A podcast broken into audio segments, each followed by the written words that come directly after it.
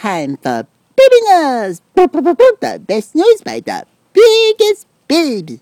Today, baby news, that Michele Bachmann used to want to be president waiting in the Congress. So she's not going to be in the Congress waiting no more. And the, all the comedian people say, oh no, how are we going to tell jokes about her now? But the other people say, hooray, she be the Christian and the mommy lady, and the, maybe she to be running for the president again. And the, or maybe she to try to run for the senator from the Minnesota. Get rid of another guy used to be the comedian named Al Franken. Oh, maybe she really don't like the comedian people.